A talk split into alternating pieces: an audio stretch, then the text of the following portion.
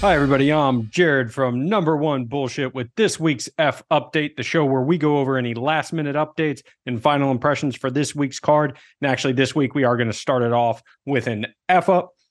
Monday's episode did say flyweight fight between Arnold Allen and Movsar Evloev. Obviously, that is a featherweight fight. So totally effed that one up. And then also, we have our last week of Dana White's contender series for this season. So we'll start there. There were six fights, and five of the winners got contracts. We're only going to talk about four of them. First one, though, uh, Lucas Rocha against Davi uh, Bittencourt. First of all, Bittencourt, awesome, awesome afro. Keep keep wearing that because that was freaking sweet. But bantamweight fight, Lucas Rocha, 23 years old, and it is insane. The man already has 18 professional fights at 23 years old. 14 of those 17 victories have come by way of finish, 10 knockouts, four submissions. So he's 17 and one at only 23. Now he had missed weight by five pounds the week before. So you know he was going to have to do something impressive to get a contract, turn back around, made weight, was getting out grappled by by the Afro Bittencourt in the first round, but made the adjustment in between rounds and hit him with an absolutely devastating, well timed knee, knocked him out. Beautiful. Once again, speaking to the level of talent in bantamweight out even outside of the UFC. Next one, they just figured, hey, cool knee knockout. We're just gonna run it back. So Marquel Mederos versus Isa Isakov at lightweight. Now Mederos is 26 years old, eight and one, six knockouts. Now he's fighting out of Factory X, this great gym, Raw Dawg Royval, Jonathan Martinez, Chris Gutierrez, all kinds of great fighters coming out of there. And Mederos has that style, really slick striking, lots of stance switching, and beautiful timing on the knee. He's fighting a, a really, really good grappler, timed it out perfectly. Boom, knockout right up the middle. Absolutely beautiful. Then we had a flyweight fight that was a little disappointing uh, just because Hickson Zhenesheim did not engage much. But that has more to do with Andre Lima, who got the contract, more to do with his power. He's 24 years old, seven wins, five by way of knockout, but he's also a professional kickboxer. And you saw it. He was having to chase Zhenesheim all fight because each time Zhenesheim tried to engage, he got stuck and you could tell he did not like the power. And so, really excited to see Lima in a fight where the other party is willing to dance with him because the engages engagements, I should say, that we did see were impressive, carries a lot of power. And then the main fight of that card, we had Ramon Taveras taking on Cortavius Romeus. Now, Taveras had lost on the contender series earlier this year back in September, but it was an early stoppage against Serhiy Sidey. So Dana White said, you know what, we're going to bring you back in the last week of the season. And man, he did not disappoint. It was a 30 second fight, crazy exchanges, but just planted his feet and absolutely shut off Romeus. It was really, really good. Taveras is 29 years old, nine and two with one of those losses being that questionable one that we just talked about. But eight of his nine wins have come by way of stoppage five by knockout and that fight with Serhiy Sidey, they've already announced is going to be rebooked for UFC 297 in January. And that takes us to this week's card. We did have one fight get dropped after they weighed in Edgar Chairez and Daniel Lacerda, their catchweight 130 pound fight. Lacerda apparently had a medical issue. They said non weight cut related, but he is off the card. So that fight has been canceled. And that was already rebooked after an early stoppage Uh, from their fight previously. So, really unfortunate to see us lose that one. So, we are now down to an 11 fight card, six prelims, five on the main card. There were supposed to be six on the main card, but because of that Chairez Lacerda fight being off, there is now five on the main card. In our second fight on the undercard, it, it's just disrespectful. They have Chris Gutierrez taking on Alatengheili second on the prelims. Gutierrez is 7 2 and 1 in the UFC and was ranked number 13 when he lost to number nine, Pedro Munhoz in his last fight. So, really shocked that that one is in the position it is. But get to your TV quick because you are going to want to see Chris Gutierrez fight.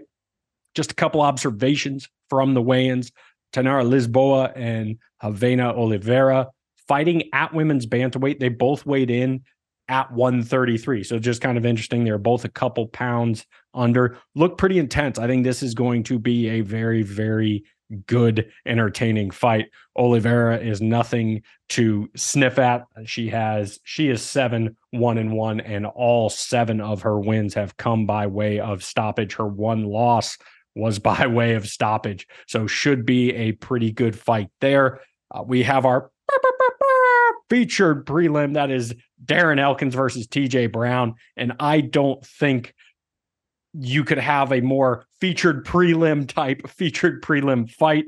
There's no title implications, no ranking implications. It's just going to be two guys that wake up every morning and choose violence taking each other on. It did look like a bit of a rough cut for TJ Brown. It looked like he was limping off the stage after their stare down. Also, Darren Elkins hit the 50 tested by USADA, 50 clean tests. He got a cool little Letterman's jacket. USADA obviously is something that we will talk about in our Monday show. But go over to X at number one BS pod. Give us a vote in that featured prelim poll. Let us know do you think it is the damage that's going to get it done or downtown TJ Brown? We're going to find out. And then just some other stuff from the scale. Christian Rodriguez, we talked about it on on the episode last week where he has missed weight a couple times, missed it in his last fight against Raul Rosas, where he then put on a great performance. And he missed weight again and this time he missed by four pounds, weighing in at 140 pounds for his fight against Cameron Saaiman. I mean, I just don't know what to say. He's, he doesn't look like a big bantamweight, but he's missed weight in three of his last four bantamweight fights. So that's three of his last six fights. He had uh, the fight against Jonathan Pierce at 145, and then he had another fight at lightweight. But I don't know what you do with him. That you can't rely on him to make weight but he's he's only 25. He's nine and one with his one loss coming at featherweight. So I don't know if it's injury troubles or what, but you hope he gets it together. Because even that being said, when they were staring each other down, Cameron Saaiman looked like the bigger fighter. So I don't know what's happening there, but I am, regardless of that, I still think it's going to be an amazing fight, and that's going to kick off the main card. So super excited for that one. And then from somebody struggling on this on the scale to somebody that I think could not have looked happier with the move up to middleweight. Michel Pereira, he was smiling. This is a guy that struggled to make weight in the past, looked miserable on the scales before. He's smiling, joking with people, and he actually looked bigger than Andre Petroski. When they were facing off, if you'd told me one of those two guys used to fight at welterweight, I would not have picked Pereira. So now I'm very, very interested to see how his gas tank holds up, is carrying the extra weight going to be a problem because he does have that crazy style, which he's toned down recently, or because he's not killing himself to cut weight, is he going to be able to be a little more explosive, not conserve as much energy, and still have that gas tank? We fixing on finding out. And then last weigh-in observations: Super Sodiq versus Edson Barboza. Edson Barboza's fucking gigantic. He looked so big. But Sodiq's big too, and he really fills in. I think when he last fought in California, because in California they do the the night of weigh-ins. I think he actually came into the cage at 170 pounds for a featherweight bout. So that is just going to be an amazing, amazing fight. Go over to X at number one BS Pod. Take a look at those fight picks last week. DJ and I both three and two. However, we chose uh, the different fights. I had Algeo winning, and he picked the Joaquin Buckley fight correctly. Neither one of us got the main event, but that brings our totals DJ 51 19 and 1. Damn you, Mike Bell. And I am at 48 22 and 1. Once again, damn you, Mike Bell. Now, a bit of an earlier card, fight night. The prelims start at four o'clock. We'll see if they bump that. I wouldn't anticipate them really getting going until maybe 4:30 because of the fight being canceled and only being an 11 fight card now. But that starts at four o'clock. Main card set to start at seven, wall to wall on ESPN Plus because it is college football season. So we all know that we are not going to be on ESPN until that is over. But really, really looking forward to this card. We are going to find out a lot. What does Michel Pereira look like at 185? Can Chris Gutierrez do what he should do in a fight like this against Alatengheili? Tainara Lisboa versus Ravena Oliveira. Are we going to get a contender at women's bantamweight? And then also men's bantamweight, we have C Rod, who I don't know how long he's going to be there for, going against Cameron Saaiman. And that is going to tell us a lot about Cameron Saaiman because we do know, regardless of the cutting issues, Christian Rodriguez is no joke. And from that bantamweight fight to another one, Jonathan Martinez versus Adrian Yanez, said it right.